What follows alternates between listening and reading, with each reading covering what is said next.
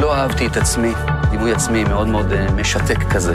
כמו שהרב שלי רוצה, עושה ככה, אני חושב, חושב, חושב, ואני מתכסה בשמיכה ופורץ בבכי תגבורים. רוצה לראות עם יהודי חי, פועם, אור לגויים. זה מה שאני מאמין בו, מה אני אעשה? זה, זה באמת, אה, אני משלמת מחירים אמיתיים.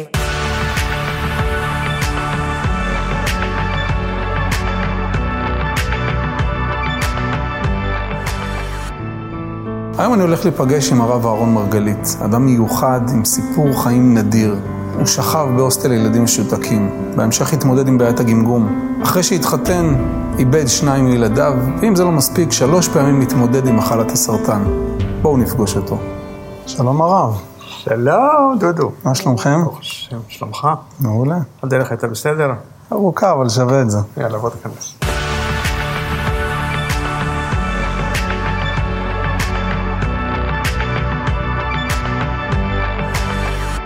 שמע, זו זכות גדולה להיות פה, זכות גדולה, אתה יודע, לראיין אותך בכלל. יש אנשים שאני, לפני שאני נפגש איתם, כאילו, אני לא מאמין שבכלל קיים בן אדם כזה, באמת. היו לי בעונה הקודמת של התוכנית הזאת אה, מפגשים עם אה, דניאל מזרחי, בחור משותק, כיסא גלגלים, או אה, אלון פז, גם כן. אתה יודע, זה אנשים שאתה לא מאמין שבכלל קיים כוח כזה, קיימת אנרגיה כזאת, קיים, קיימת תודעה כזאת גבוהה לבן אדם, ואני נפגש איתך, ואתה יודע, אני קראתי את הספרים שלך, ותעצומות הנפש, זה באמת לא יאומן בכלל ש, שבן אדם, עם כל מה שאתה עברת, ותכף אנחנו נדבר על מה שעברת, לא יאומן שככה אני יושב עם בן אדם פה, בבית מאוד יפה, אה, בן אדם אופטימי, עם הרבה חוש הומור, אתה יודע, ו... ואתה חי ונושם פה איתנו. אתה יודע, אני לגמרי מבין אותך. גם לי יש רגעים כאלה שאני לא מאמין. שאתה לא מאמין על עצמך. שאני לא מאמין שאני באמת עברתי את כל זה. שאני חי, שאני הולך, שאני מדבר, שאני מסתובב, שזכיתי להקים משפחה, ילדים, נכדים, נינים אפילו, ברוך השם. לא מאמין. אז כל זה בעצם התחיל כשאתה בגיל שלוש... אה, שנתיים במושב- וחצי. שנתיים וחצי, במושב תפרח, אתה חווה איזושהי טראומה, משם אתה אה, מאבד את כושר הדיבור, אה, משם אתה חולה במחלת ילדים משתקת, פוליו, שוכב כמה שנים בממש כאבן שאין לה הופכין, בהוסטל בירושלים, בהוסטל בירושלים, לא מבקרים אותך חוץ מאמא שלך שבאה פעם בשבוע. מרחק של אה, תשע שעות נסיעה מתפרח הרחוקה, בדרכים לא דרכים, באוטובוסים יש איתך- לא אוטובוסים. אתם עשרה ילדים באותו חדר, אותם באים לבקר, דודים, דודות, סבים, סבתות, שוקולדים, ממתקים, ואתה ככה זנוח בצד ואתה גם שותק, הילד האחרון, ליד החלון. ליד האחרון. ואתה שותק, ומתוך כל זה, גם כשאתה יוצא משם, אתה בעצם מגמגם, יש לך ביטחון עצמי ברצפה. אני לא מדבר בעצם, אני, אני מנסה פה ושם לדבר, אבל אני תמיד נתקע מחדש, כל פעם אני מנסה לפרוץ את הגמגום, סופג את הבוז, את המבטים, את הקושי, ואני מסתגר מחדש בקליפה שלי כמו קיפוד, לפעמים לחודשים, לפעמים ליותר, עד, עד גיל 16, שבו אני הולך לטיפול פסיכולוגי כדי לטפל בגמגום. כן, עם איזה פסיכולוג. מטפל אה, פסיכולוג אה, לא ברור שאומר לך לדבר עם בובה. אה, בתחילה, כן, בובות. בובות. בוא, בוא נדבר קודם כל על החלק הראשון הזה בחיים. אתה יודע, היום אתה כבר בן אדם מבוגר, סבא וכולי וכולי, אז יש לך את הכוחות, למרות שעדיין נתקלת, עברת דברים אה, שבאדם רגיל, אני לא יודע איך הוא יכול להתמודד איתם, אבל עדיין, בתור ילד, אתה יודע, היום יש לך כלים, אז גם את הכלים האלה לא, היו, לא היה לך. אז איך בעצם, איך אתה שוכב ככה, רואה את התקרה כל הזמן, או לא יודע מה, ואתה תקרה, עדיין תקרה לבנה. תקרה לבנה. את האמת לומר, היו לי הרבה כעסים, הרבה תסכולים, הגעגועים אכלו אותי בכל פה, הקנאה בילדים האחרים, אה, באורחים, במתנות, בממתקים, השבתות היו קשים מנשוא, אז באו יותר אנשים לבקר, אה, לא היו שעות ביקור, יכלו לבוא מתי שרוצים, תמיד היו אנשים בחדר, אה, בחגים היה איום ונורא, אבל חסד גדול עשה איתי בורא עולם. באיזשהו שלב בחיים, אני מתחיל לקלוט, או לפחות אה, נתקעת לי ה- ה- השאלה בראש, אהרון, ואם תבכה, מה זה יעזור? אני הרביתי לבכות. הרביתי לבכות, בעיקר בשבתות, הייתי, הייתי רואה את האורחים, את, את המבקרים, וחלק מהאורחים אה, לפעמים דיברו לא יפה, ודיברו לא יפה על ההורים שלי ועליי. כנראה ש... מה זאת אומרת, באו, אמרו לך, ילד, למה אתה לבד? לא, לא אמרו לי, אני, אליי לא התייחסו בכלל, הייתי על המיטה האחרונה, בקצה החדר.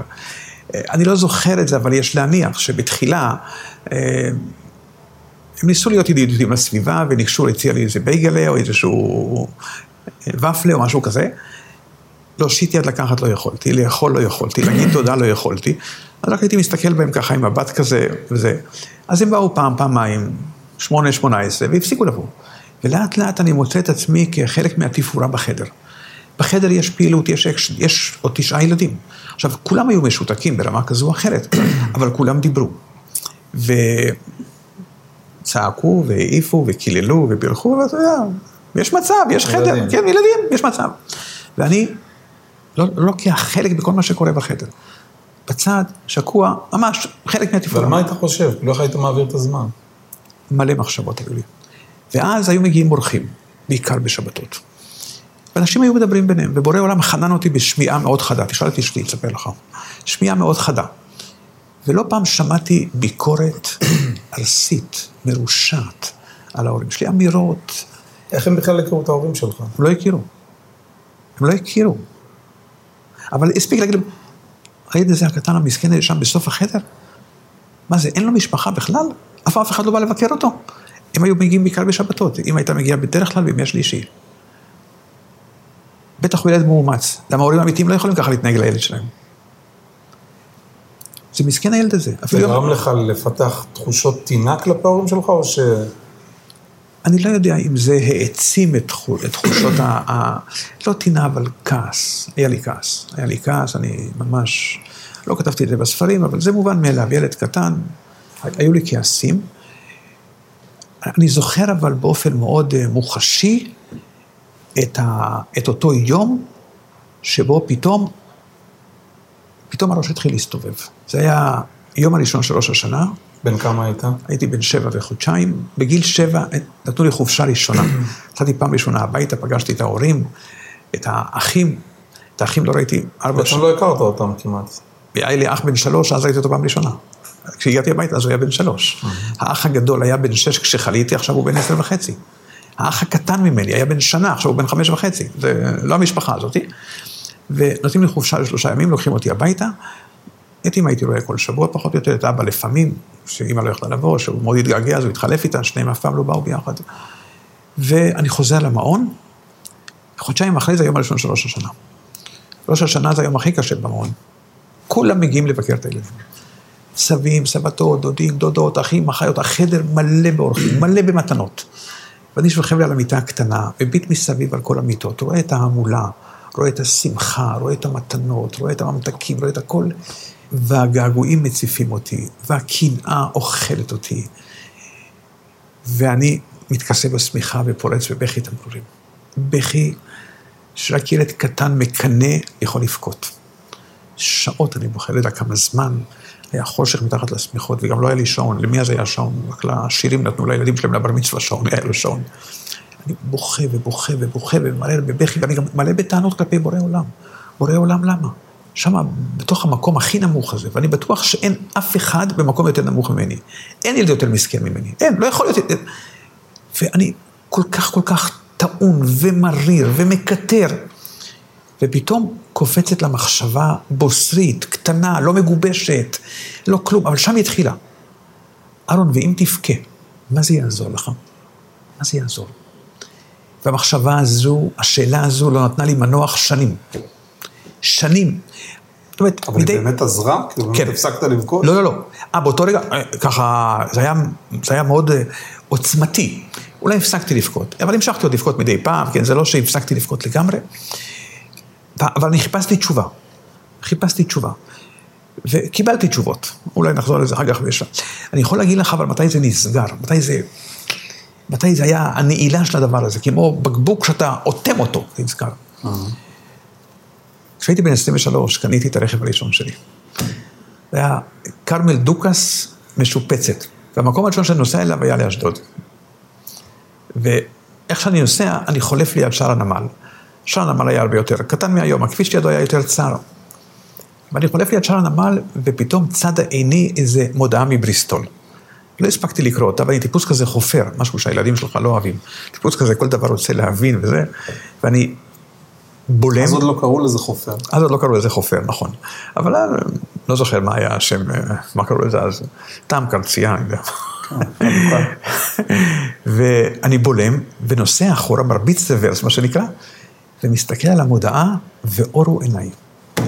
אורו עיניי. כנראה שימאי או יורד ים, אה, נכנס עם חסקה או כלי שיט אחר לים. מה היה כתוב שם? מסקרן אותנו. והתרגשו עליו גלים גבוהים, איימו להטביעו. כשהוא זכה להגיע לחוף מבטחים, הוא כתב את ההגיק שלו עלי בריסטול. מה שכתוב שם זה, אין לנו שליטה על גלי הים, אבל את המפרשים אנחנו מכבדים. אין לנו שליטה על גלי הים, אבל את המפרשים אנחנו מכבדים. ודודו, מאז הפך להיות המוטו של החיים שלי. את גלי הים בורא העולם מכוון. אין לנו על זה שליטה. בורא העולם לא שאל אותי אם אני רוצה את האבא הזה, את האימא הזו, אם היה שואל הייתי רוצה אותם. אבל הוא לא שאל. אם אני רוצה את האחים האלה, חלקם גם הייתי רוצה. אם אני רוצה את החותנת הזו. לא יצפו בזה. כן, לא שאל אותי. על זה אין לי שליטה. זה המציאות שלי. אבל איך להתייחס? איך להתמודד? זה אני. תראה, אבל המנטרות האלה, התובנות האלה, יכולות להיות נכונות, אבל בסופו של דבר כשמתרגשת על בן אדם צרה, אתה יודע, קשה לו להיאחז ב... אתה יודע, כרגע הוא נמצא בבוץ, מה זה משנה, גלים, זה, מפרשים, כרגע אני בבוץ. דודו, ומהר מאוד אפשר להרגיל את המוח לדפוס חשיבה אוטומטי. אנחנו כולנו מכירים את ההלכה בברכת השנים, התחלפה עונת השנה, הגיע הקיץ, בן אדם לרגע הסיח דעת בתפילת העמידה, תפילת שמונה עשרה, לא זוכר מה הוא בירך, מה אנחנו אומרים, עברו 30 יום, התפלל 90 פעם, חזקה עליו. כלומר, ברור לגמרי שהוא אמר, ותן ברכה על פני אדמה. אה, שישה, שבעה חודשים קודם הוא אומר, ותן תרום אתר. התחלף המנגינה. מקודם היו שואלים אותו בלי הכרה, מה הוא אמר? ותן תרום אתר. עכשיו, ותן ברכה. כלומר, אפילו במקום שיש כבר קיבעון, יש כבר הרגל אוטומטי, דפוס פעולה אוטומטי של המוח, גם כשהוא לא בהכרה, זה משתנה. אפשר להרגיל את המוח. אדם מתרגל לחשוב ככה, אדם מתרגל לחשוב תמיד, מה אני עושה כעת באופן מועיל? מה אני? לא אשתי, לא אבא שלי, לא אימא שלי, לא הרופא שלי, לא הרבי שלי, לא הרואה חשבון שלי, אף אחד, אני. כעת, לא מחר, לא בעוד שבועיים, עכשיו, ברגע הזה. אז אני קופץ איתך שנייה לגיל 17, למשל, כשהפסקת לגמגם, כשעברת את התהליך, איך זה למשל עזר לך בנושא הגמגום? זה עזר לי מאוד. קודם כל, הטיפול בגמגום היה מביש, קשה מנשוא. זה היה אולי אחד האתגרים היותר משמעותיים, ששיתפתי פעולה ועשיתי את זה מרצוני. זאת אומרת, יש דברים שבורא עולם מביא עליי, התרגשו עליי גלי ים. זה לא היה בחירה שלי. לגמגום, יכולתי להגיד, לא הולך, לא, לא הולך, לא נוסע, זה באמת היה מאוד קשה. הנסיעות, האובדן ימי לימוד, שעות לימוד, היו לי בחילות תמיד בדרכים. היחס ממנו. היחס ממנו, ההשפלות שספגתי ממנו. וזה מאוד קשה, באמת, אני בנקודת, בנקודה ההיא, והביטחון העצמי שלי היה מתחת לבלטות. אני כל פעם יצאתי ממנו מרוסק, הוא דרך עליי, הוא ריסק את כל האישיות שלי. זה עזר בסופו של דבר? כן, ש... כן. כן. אני לא הבנתי למה הוא עושה את זה. הוא רצה להכריח אותי לדבר לבובות. עכשיו, בחור בן 16, אני אדבר לבובות מפלסטיק, בלי ידיים, כן, 20 סנטימטר, מה, אני אדבר לבובות? לא אדבר לבובות. אז מה שהוא עשה זה, הוא הרס לי את האישיות, ריסק אותי, התחלתי לדבר לבובות. ואז, לאט לאט הפנמתי שאני מסוגל לדבר. עם הבובות לא גמגמתי. כי לא פחדתי שהם ילגעו ממני, שהם יצחקו ממני, שהם יבוזו לי, התחלתי לדבר. זאת אומרת, לימים הבנתי למה הוא עשה את זה. זה לא בא מתוך רוע, אבל, אבל הוא לא היה יכול לספר לי, כי הוא היה מספר לי, הוא היה מאבד את כל האפקט. כן. אז כן, זה, זה עזר. אבל באותו שלב, כשאני מרוסק, אני מרוסק, ואני כל פעם חוזר לישיבה, ומקיא, ובדרכים, והרגשתי מאוד לא טוב וזה, והאישיות. ואני אומר לעצמי, לא, אני חייב להיות חזק, אני רוצה להיפטר מזה, אני רוצה להיפטר מזה. מה אני עושה באופן מועיל? מה אני עושה באופן מועיל? אני חייב, זה לטובתי, אני חייב. ולאט לאט זה מתקדם. עכשיו, טיפול בגמגום, זה לא, זה לא כירורגיה, זה כמו ריקוד תימני, צעד קדימה, שניים אחורה. זאת אומרת, אתה לפעמים רואה משהו מתקדם, ואז זה הולך אחורה, ונתקע עוד הפעם, וזה זה כמו פיזיותרפיה. בוא נקפוץ עוד קצת בשנים, כשאתה מתחתן. אתה בכלל האמנת שאתה תצליח, תזכה להקים בית, משפחה, אתה יודע, עם כל העבר הזה? לא. זאת אומרת, האמנתי שכן, אבל חשבתי עם פיליפינית. אה, מה זאת- אומרת? אתה רק, אה, לא יודע מי תתחתן איתי? תראה, אה, אני לא אוהב לספר את זה, אבל אה, אני עדיין סובל מבעיות, ממגבלות פיזיות כאלה ואחרות, הכתפיים משותקות, את הידיים אני מתק... חלשות מאוד, שריר הלב לא משהו, שריר הריאות והכליות גם לא משהו, הרגל אחת לפחות לא משהו, היתר בסדר, ברוך השם, כן? כן. בתוך אה, כל האיברים, כאילו, זה כן, יש... הרוב בסדר. הרוב בסדר, בהחלט, הרוב בסדר. ו... וכן, היו לי פה ושם מחשבות, ובעיקר שאני רואה בחורים אה, מסביבי מתארסים בכיתה וזה, ועוד אחד ועוד אחד ועוד אחד, ואני ככה, כן, היו מחשבות, כל מיני כאלה. אבל אה, אתה יודע, אני אספר לך משהו, בתקווה שאשתי לא, לא, לא תצפה בזה. כשהציעו את השידוך הזה, היה לי, היה לי חשדות גדולות מאוד, שפה יש איזה סיפור, למה, למה שהיא תסכים? משפחה מכובדת וטובה, ואפילו מצב כלכלי טוב, אריסטוקרטי מבני ברק, משפחה טובה. אנחנו, ילד צולע ומגמגם מתפרח, קצה העולם, בלי פרוטה בכיס, בלי שום דבר, מה... לא, אבל כבר התקדמת מאז, כאילו, כן, כן. ואז הייתה... לא, בסדר, אבל אה, כבר ידעתי לדבר. אבל, אבל זה לא הביא אה, פרוטה נוספת אה, לכיס של ההורים שלי, וזה לא... עדיין היה לי... את הידיים עדיין לא הרמתי למעלה. וגם אה, הטווח של הצוואר, היום ברוך השם אני יכול בצד שמאל 45 מעלות, בצד ימין 60 מעלות, עדיין זה לא, עדיין בנהיגה שאתה מגיע ל-T, אתה צריך לסובב חצי גוף בשביל אה, לוודא שאין, זה, עדיין יש לי את ה... אה, אם תשים לב, אז פה בבית בכל חדר יש סולם. סולם? סולם, כן, כן. אם, אם תהיה טיפה ערנית, אתה תמצא סולם בכל חדר. למה?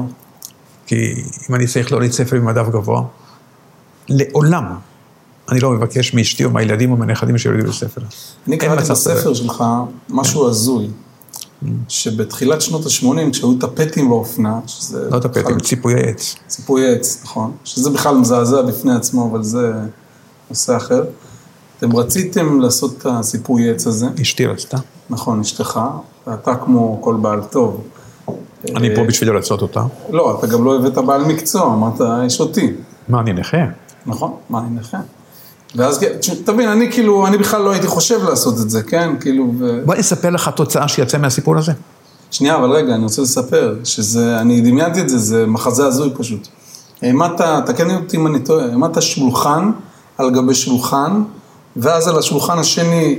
ספסל. ספסל כזה, שרפרף כזה, זה. ספסל, ספסל, מבית הכנסת, הבאתי ספסל, כן. ואתה שוכב על הספסל. והאף עם- נוגע בתקרה, כן, ואתה דופק, עם- למרות שלא הבנתי, כאילו, אתה צריך להסתכל על הקיר, לא? האף צריך הציפוי, לגעת ב... הציפוי בקיר. היה על התקרה ועל הקירות. אוקיי. הכי קשה זה התקרה. שם אתה צריך אה, להרים את אוקיי, הידיים. אז אתה עושה ככה. שוכב, האף נוגע בתקרה, ואז אתה נמצא במצב כזה, ואתה דופק עם פטישון קטן. וככה אתה מסיים בעצם את כל האזור שרציתם... שלושה אה, ימים, זה הכל. ארבע מטר עבור. שמע, אבל זה, זה כבר להעניש את עצמך. כאילו מה, כדי להוכיח שאתה יכול? אני, מה לא, קחי בעל מקצוע. אבא זיכרונו לברכה אמר לי, אהרון תקשיב, הייתי ילד, הוא אמר לי את זה עשרות פעמים. אהרון תקשיב, מה שכל אחד יכול לעשות, גם אתה יכול לעשות. רק יש דברים שיקח לך טיפה יותר זמן מאחרים, זה הכל. להוריד ספר מדף גבוה, אני יכול. כמה זמן? חמש שניות לעלות על סולם. זה לא עושה אותך נכה. אם תתחיל לוותר, לא תגמור. שם אתה מוותר, ויתרת, אתה נכה. תתמודד, אל תוותר, תעשה הכל לבד. אבל זה מאוד לפ... מפתה לוותר. אתה יודע, נוחות. מאוד מפתה. טובה, תביא לי את הספר זה מאוד. מפתה. יש גם צומי, יש גם זה, אני מסכן, זה מאוד מפתה, יש דיבידנדים בעניין הזה. אבל איזה דיבידנד זה שאתה כובש לבד את האברסט.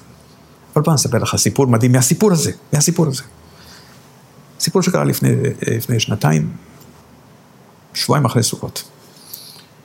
נעשה את זה בקיצור, מתקשרת אליי אישה מארצות הברית, אומרת לי, הרב מרגית, אני רוצה לספר לך סיפור. הייתי ילדה בת שבע, הלכתי ברחוב בבורו פארק, בניו יורק, עם אמא שלי, היא החזיקה לי את היד, מדרכה רחבה. הלכנו ברחוב, משאית נהוגה בידי נהג כושי שיכור עלתה למדרכה, פגעה בי, העיפה אותי עשרות מטרים קדימה. אמי הייתה מימיני, קיבלה מכה, נפלה על הצד, לא נפגעה. חוץ ממכה יבשה וטראומה, לא נפגעה, אני נפצעתי מאוד קשה. בית חולים אורתופדי, שיקום, כמעט שנתיים בבית חולים. הייתי מלכת הכיתה. חוזרת בחזרה, בלי יד ימין ובלי חלק מהכתף. עכשיו, בגלל שגם איבדתי את הכתף, אי אפשר היה לחבל לי תותבת. אני מגיעה חזרה לבית הספר עם שרוול מתנדנד. כל הבנות משתדלות להיות נחמדות אליי, אבל אני מרגישה שהן מרחמות עליי.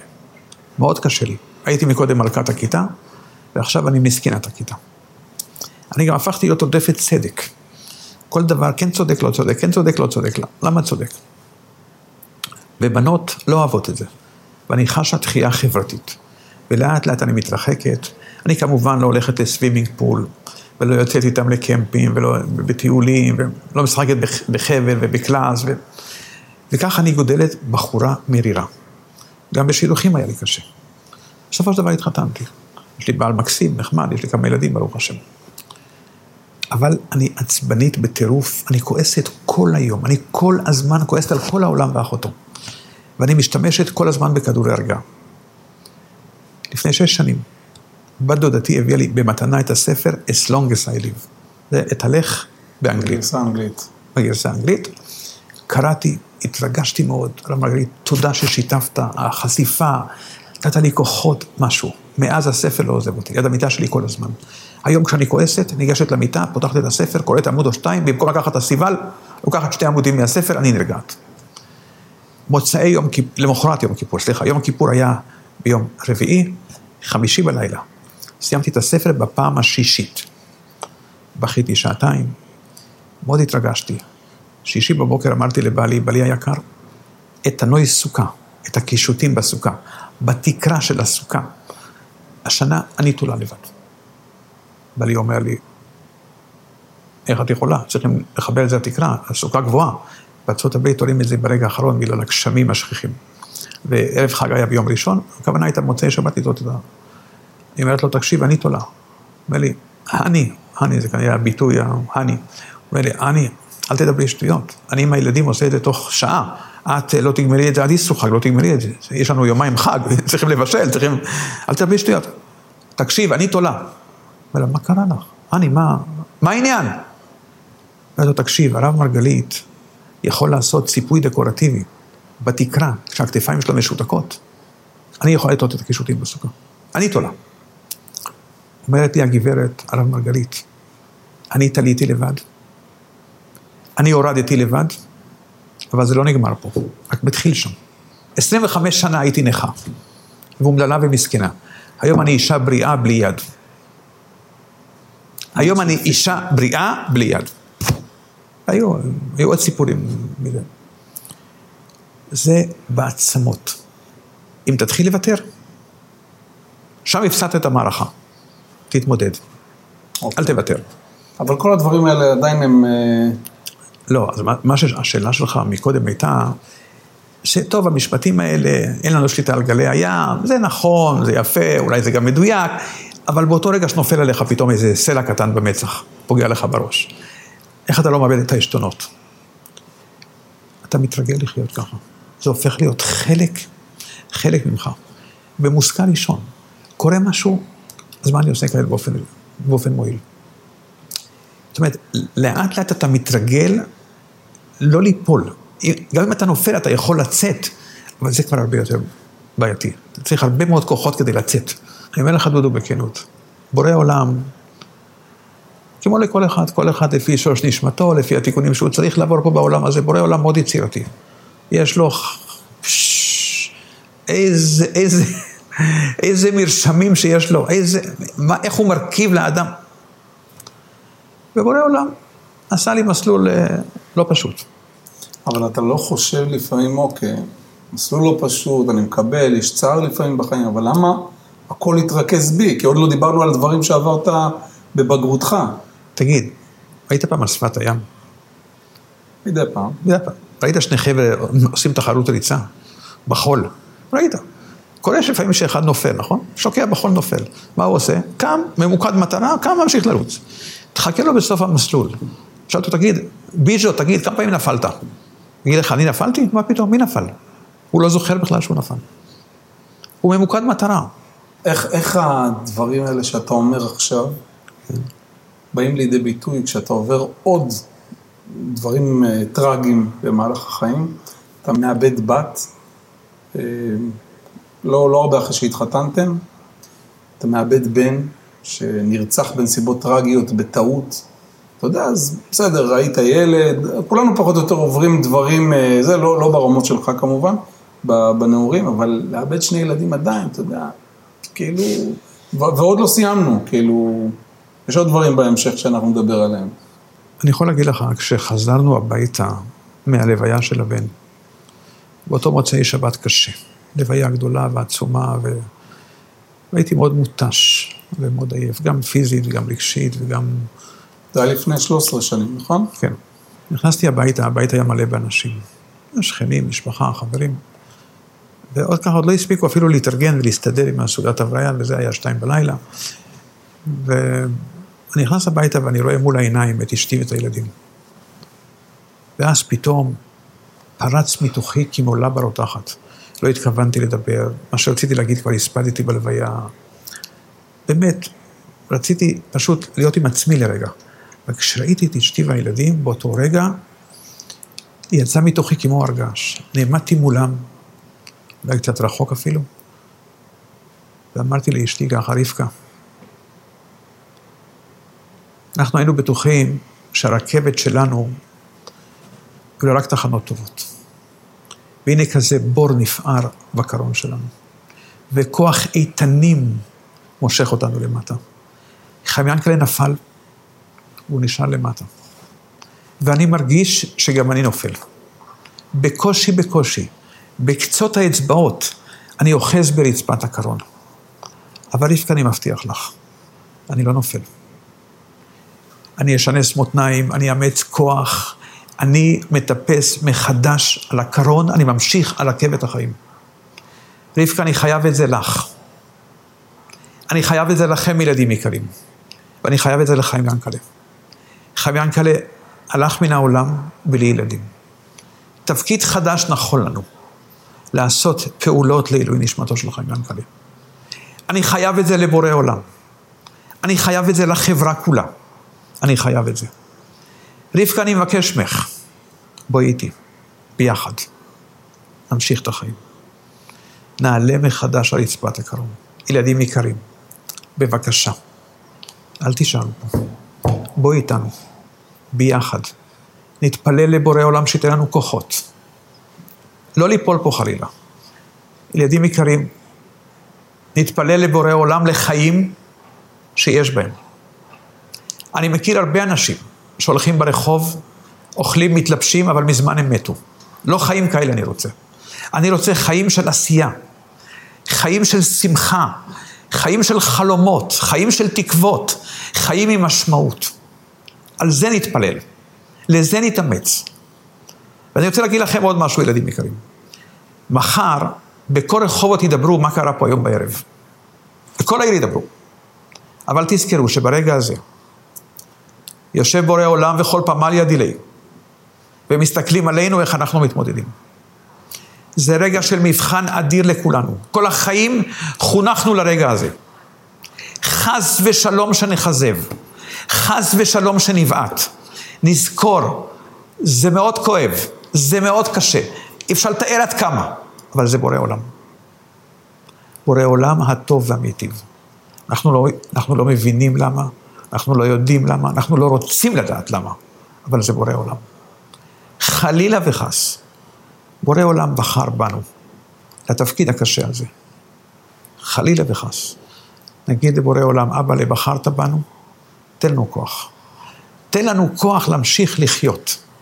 תן לנו את הכוחות להמשיך לחיות בשמחה, עם משמעות. וזה תמיד עבד? אני אומר לך באותו... שהיו גם נפילות, לא, בסדר, זה, אתה יודע, אחרי הלוויה. ודאי שהיו נפילות. יש שעות של בכי, יש שעות של הספד, יש שעות שבשבוע לפני יום הזיכרון. אני, אני למשל לא מסוגל לשמוע רדיו לפני יום הזיכרון לחללי צה"ל. היה לי אח שנהרג בצבא. הוא היה האח הכי קרוב אליי. הוא תמיד היה מרביץ למי שהיה מתחיל איתי ומי שהיה לועג לי, והוא הגן עליי. הוא היה האח התאום שלי ממש. והוא נהרג. וכשהוא נהרג חשבתי שהעולם נחרב. ועד היום אני לא מסוגל לשמוע את... שבוע לפני יום הזיכרון, אין שום מצב שבבית, בסביבתי, דולק רדיו. לא יכול לשמוע את השיחות האלה. לא יכול לשמוע את זה. וגם בימי הזיכרון הפרטיים. ודאי שיש ימים קשים.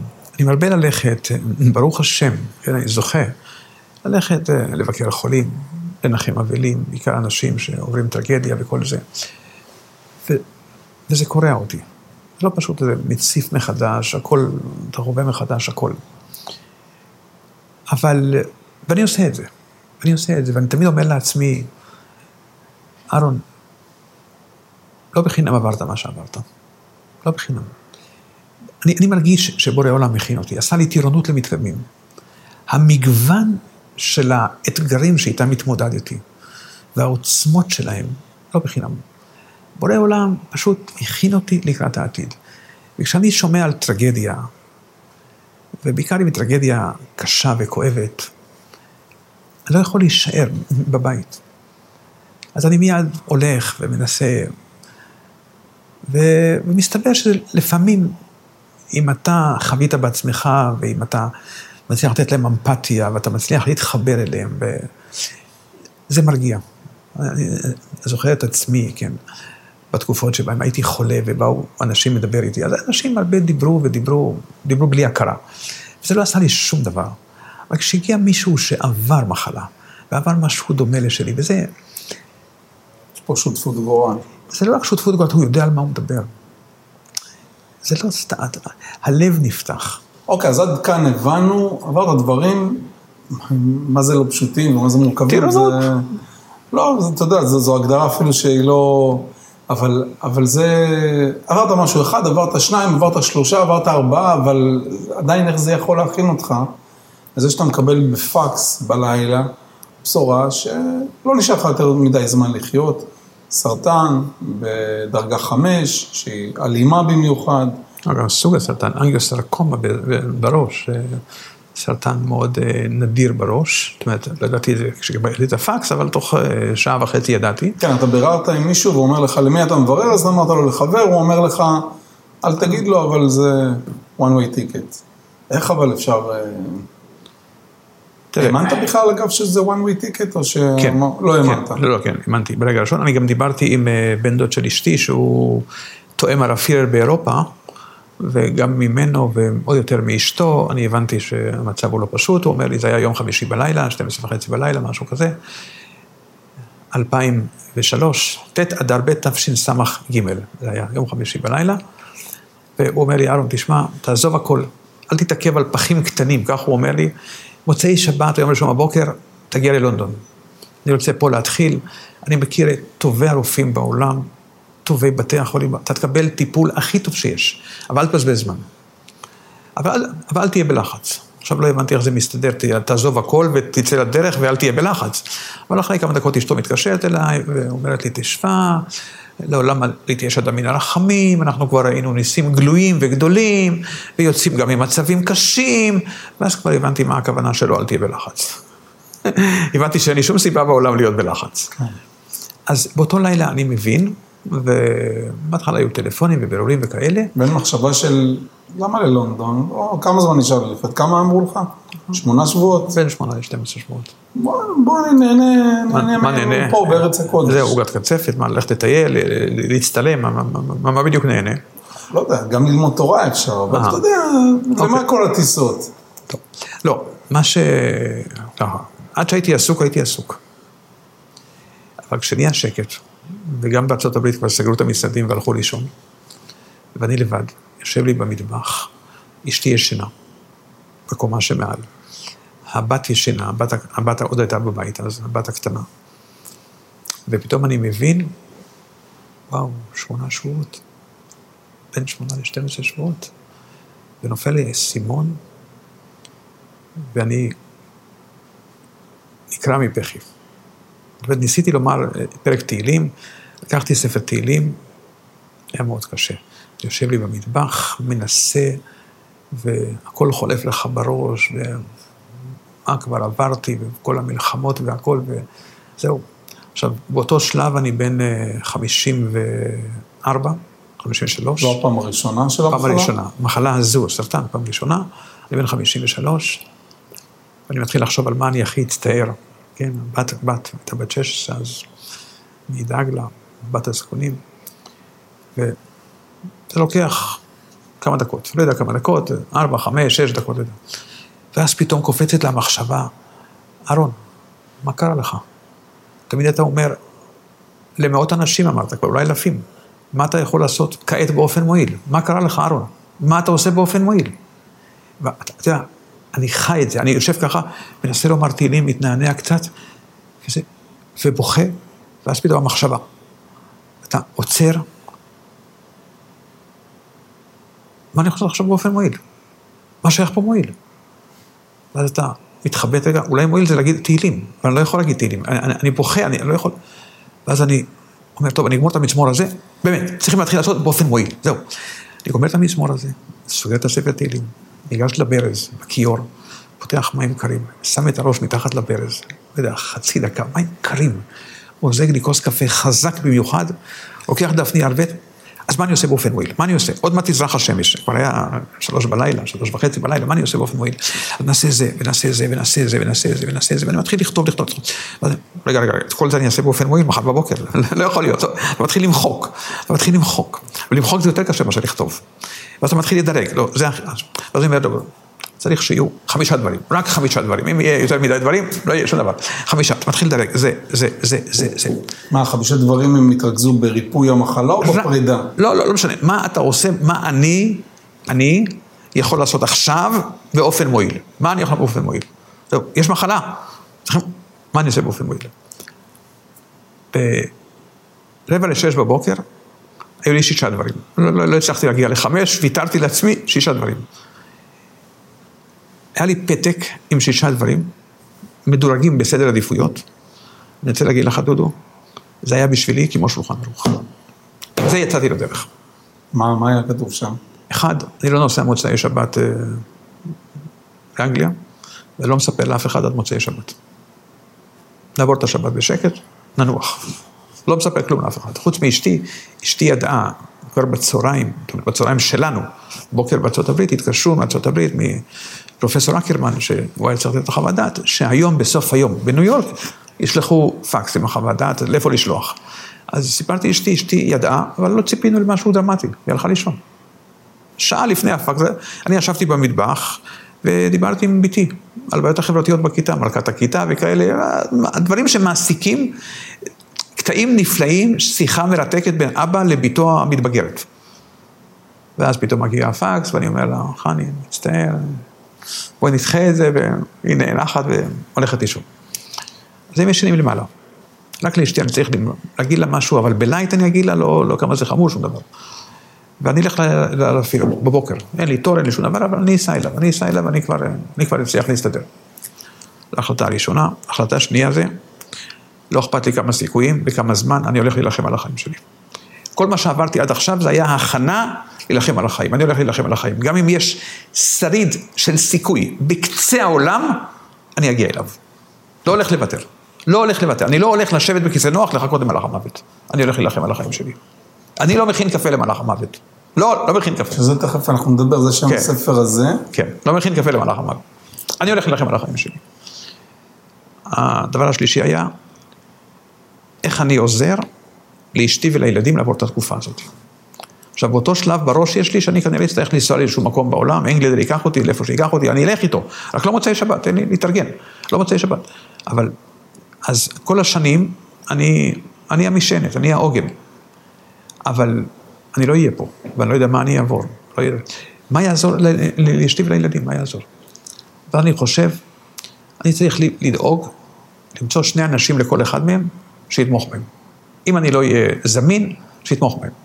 ועל כולם אני מוצא חוץ מהבת הקטנה, לא מצאתי לה. ואז פתאום נפל לי רעיון, יש לה בחדר שלה דף קשר. אני עולה לחדר עם גפרור, מדליק את הדף קשר, אחת היה לי בראש מיד, זו חברה טובה שלה, הבת שלה, אדמו"ר מג'יקיב היום, אז היה הרב אדלר רק, והם היו חברות מאוד טובות באותה כיתה, ועוד מישהי, ואני רושם לעצמי, אני מדבר איתה, והיא המחנכת שלה. אני אכין אותה, אני אספר לה. וגם לאשתי שתי חברות. ואז הסעיף הבא היה, ומה יעזור לי? אין החבוש מתיר עצמו מבית האסורים. אני אומר לעצמי, אני צריך למצוא אנשים שהמצב הנפשי שלי יהיה באחריות שלהם. צריך למצוא, אני לא צריך לחכות שאשתי והילדים ישלחו אליי אנשים שיחזקו אותי. אני מראש, עכשיו, אני יודע, אני אמנה אנשים. ועובר לי בראש החברותא שלי. הוא מצוין, אבל מי עוד? ואני מנסה למצוא עוד מישהו, ולא מצאתי. ואז נזכרתי שיש איזה יהודי אחד שאני מכיר אותו, שהוא מצוין, הוא גר בבני ברק, הוא לא במעגל שלי, אבל אפנה אליו ואני אגיד לו, שמע, אני הולך לעבור זה וזה. אני מפקיד בידך את האחריות. זהו. מה זאת אומרת מפקיד? שהוא ישמח אותך? שהוא יעזור לך פיזית? תדאג, לא, לא, לא, לא פיזית, תדאג שאני אהיה בסדר. תדאג לעודד אותי, לחזק אותי, לדאוג. אתה תדאג נפשית. נפשית, בדיוק, תדאג. ואני לא יודע איפה אני אהיה. איפה שאני לא אהיה. אתה תדאג. תבטיח לי שזה בתחום האחריות שלך. ואז אני מחליט גם כמה החלטות שבמבט לאחור הן ילדותיות ומטופשות, אבל זה עבד, זה עבד מצוין. אני נזכר שאני אמרתי להרבה מאוד אנשים שאחר הפעולות נמשכים הלבבות. מה שאומר החינוך, אחר הפעולות, גם אם אתה לא מאמין במשהו, תעשה פעולות, אחר הפעולות נמשכים הלבבות. ואני באותו ערב מחליט שלא משנה מה אני אעבור, איזה ניתוח, איזה טיפולים, לא משנה מה, אני תמיד נכנס בחיוך ובריקוד. בחיוך וריקוד אני נכנס לכל טיפול. זהו, לא אתן לאף אחד להחליש אותי. אני אשמור על הפאסון. גם כלפי המשפחה וגם כלפי עצמי פנימה. זה יקרין לי פנימה. אחר הפעולות נמשכים הלבבות. רוצה להגיד לך, בסופו של דבר עברתי את כל הניתוחים באיכילוב. לא בלונדון? לא, בסופו של דבר, טסת ללונדון? לא, לא טסתי בכלל. הכל עברתי. הייתי אצל הרב הוא כיוון אותי, באיכילוב. איכילוב, עיר הניתוחים, זה קומה מינוס שתיים. יש שם לובי ענק, יותר גדול מכל האזור הזה פה, ושולחן כזה גדול באמצע, שלוש פקידות או ארבע פקידות, והן מנווטות אותם. יש שם עשרות חדרי ניתוח, ויש כאן ניתוחים קטנים, יש ניתוחים גדולים, ויש שם הרבה מאוד אנשים. אני עברתי המון ניתוחים, עברתי בעיקר הרבה מאוד ניתוחים פלסטיים. את העסק הזה לסדר, כי זה, זה השתלה מהשכמות, מהגב, וזה עור עבה יותר, וצריך פה שירים ובשר ועצם וכל זה. הרבה מאוד ניתוחים פלסטיים. בתקופה, בשנה וחצי עברתי, לא צריך את המספר כי זה יישמע גוזמה לגמרי, מטורפת, אבל כמעט אחת לחודש, בממוצע. ואני כל פעם מגיע לשם. עכשיו, איך אני נכנס לחדר ניתוח? יורד, יוצא מהמעלית, צ'יריבים, צ'יריבום, צ'יריבים בים בים בים בום, צ'יריבירי בירי בירי בירי. עכשיו, אנשים מגיעים לחדר ניתוח, בדרך כלל שני אנשים מלווים אותם, או אחד. הם כולם לחוצים, חיוורים, פעילות מעיים מוגברת, הם לא ישנו בלילה, הם בצום לפעמים צריכים להיות בזה. ופתאום נכנס איזה מישהו כזה, דוס כזה, וזה וזה וזה, ותמיד מישהו אומר לפקידה, בואי תוציא אותו החוצה, תקראו לביטחון, מה זה הדבר הזה פה, מה, מה פה, מה שמה? אז תמיד הפקידו היו, עזוב, הוא בסדר, הוא לא, לא מפריע, תכף ייקחו אותו הוא בסדר. אבל קרה משהו מדהים, חוץ מזה שאשתי סירבה לבוא איתי במעלית, היא רק רצתה לבוא במעלית אחת אחריי. אבל קרה דבר מדהים. תוך אפס זמן, אנשים הצטרפו לשירה.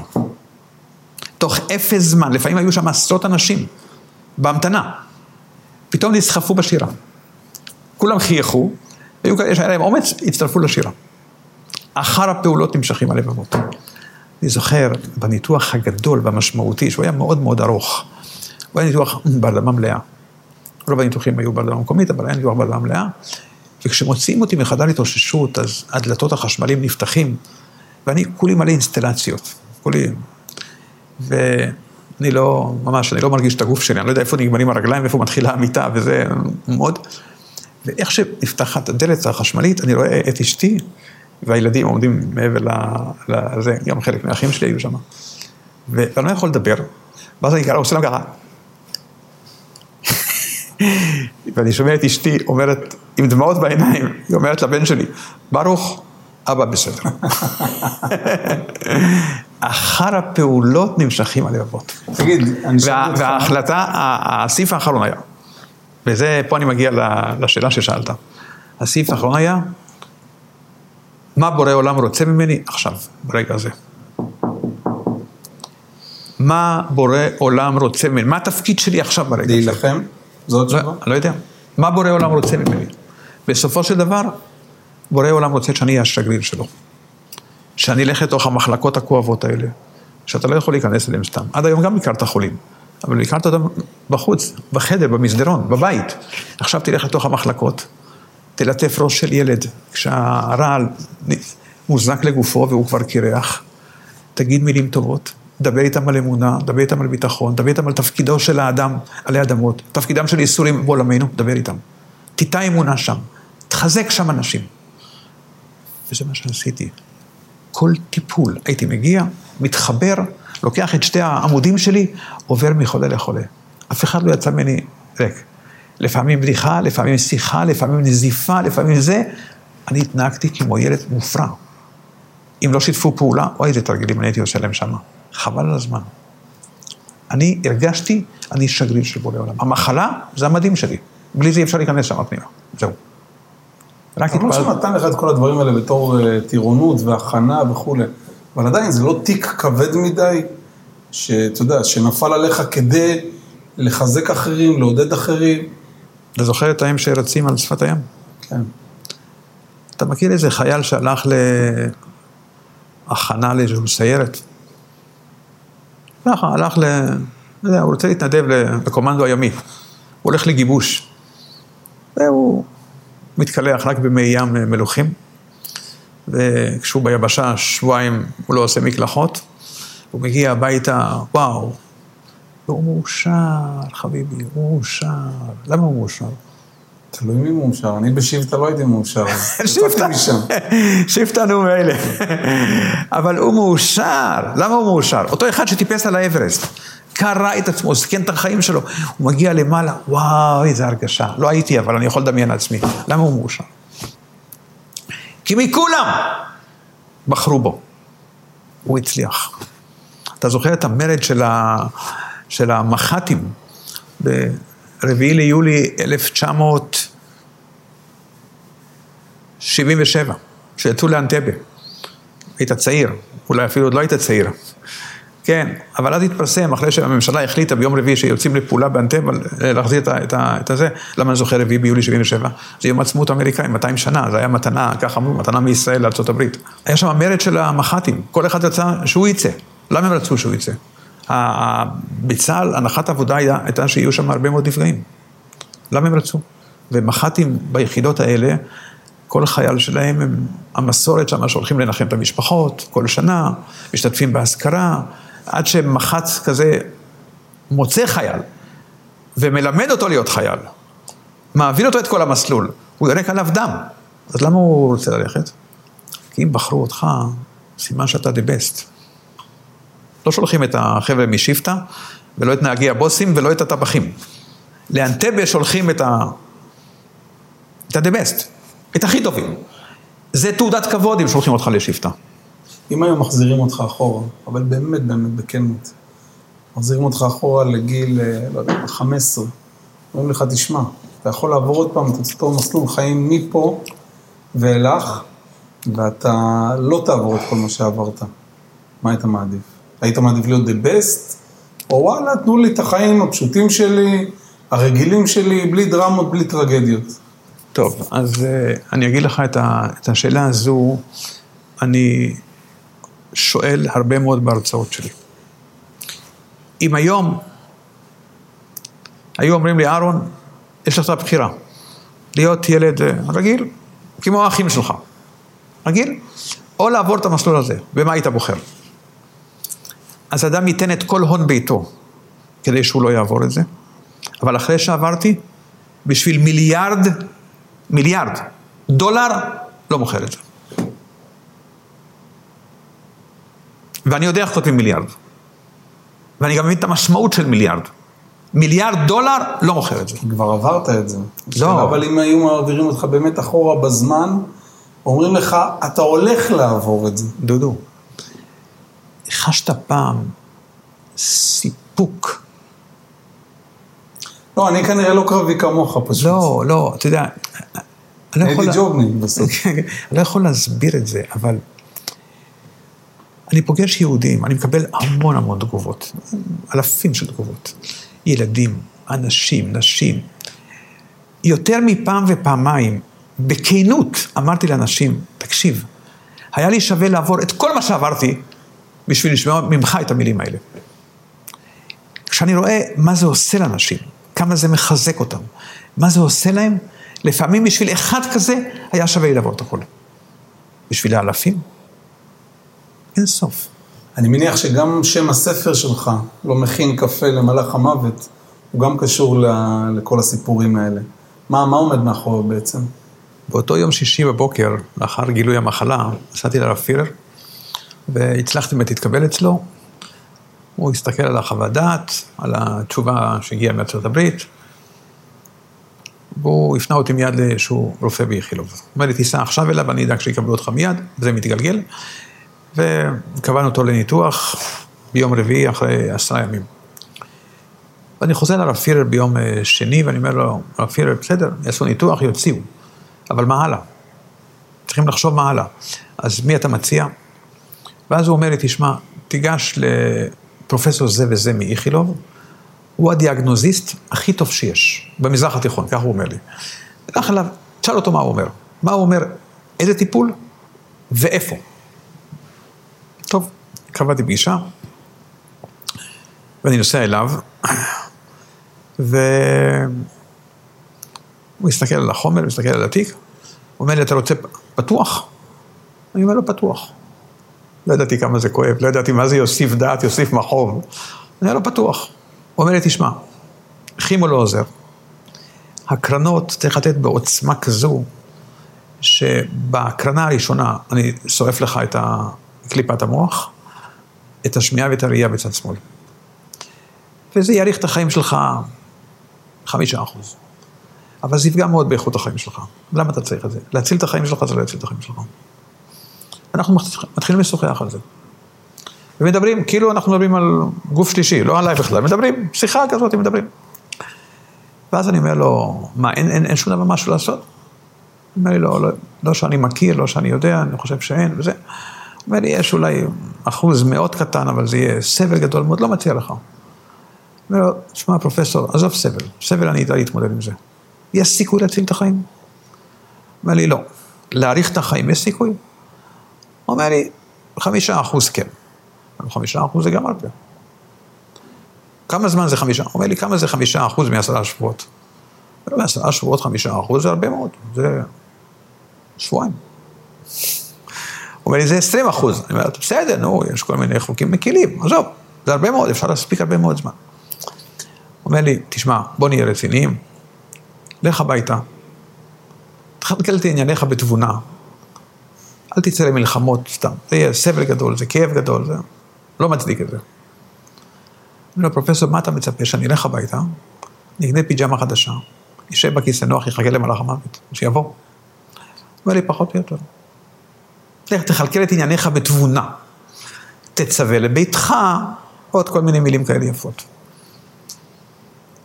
ונפרדנו בזה שאני אבוא מחר ואני אביא לו עוד מסמכים, הוא רוצה בכל אופן לחקור, והוא עוד יתייעץ, אבל לא נראה לו שכדאי, שאין מה לעשות. בגדול האמנת לו?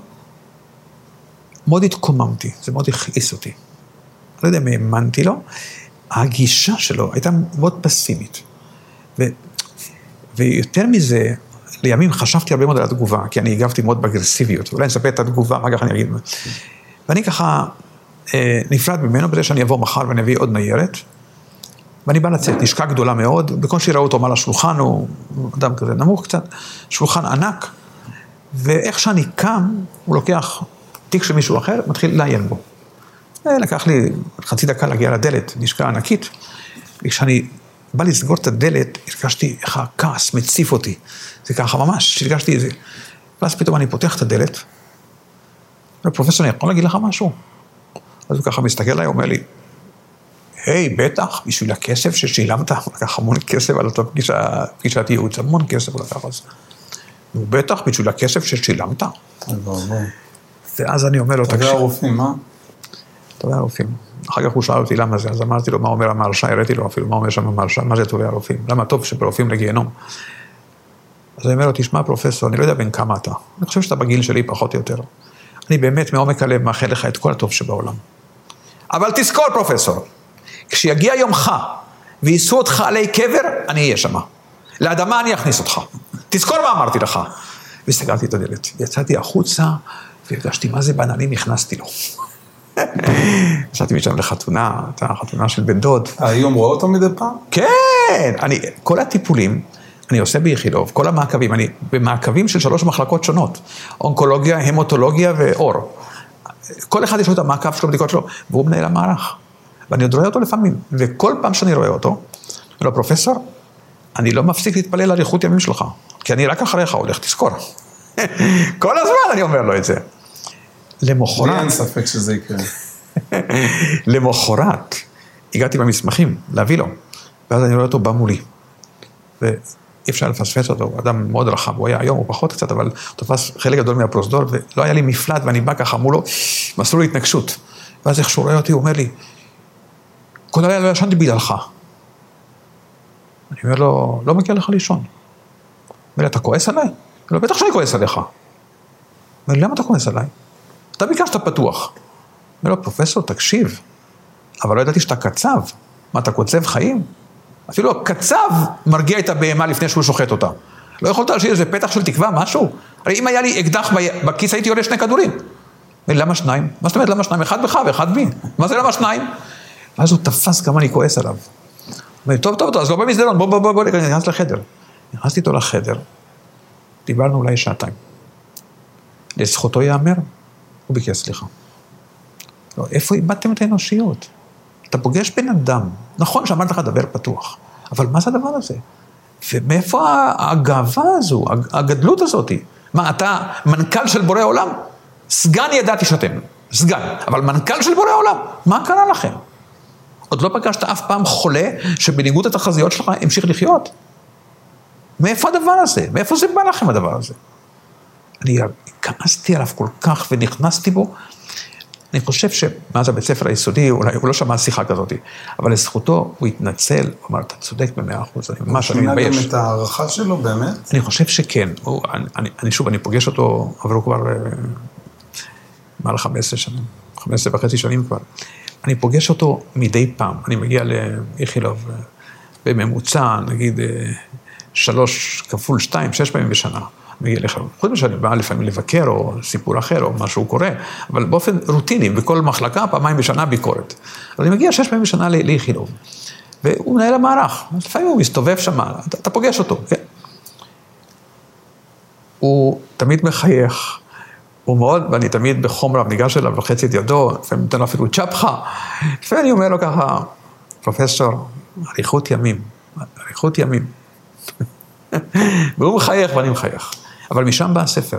אמרתי לו, "אני- השם הזה, אני לא מכין קפה למלאך המוות, אני לא יושב בכיסא נוח עם פיג'מה חדשה ויכין קפה למלאך המוות, אני לא מכין קפה למלאך המוות.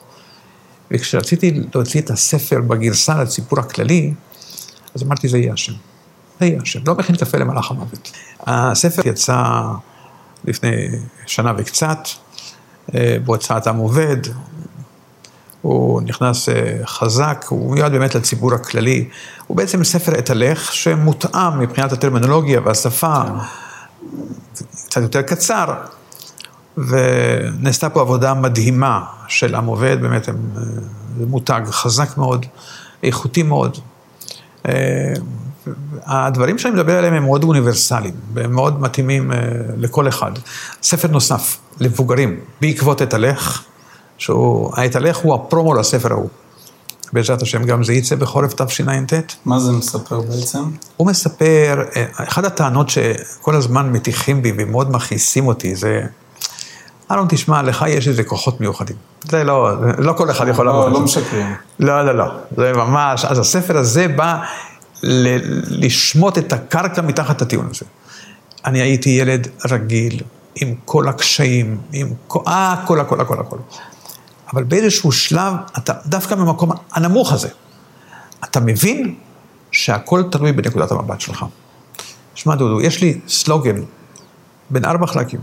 נקודת המבט שלך משפיעה על המחשבות שלך, המחשבות שלך משפיעות על המעשים שלך, והמעשים שלך הם שגורמים, הם שיוצרים את המציאות של החיים שלך. הצורה שבה אתה מסתכל על הדברים, משם הכל מתחיל ונגמר.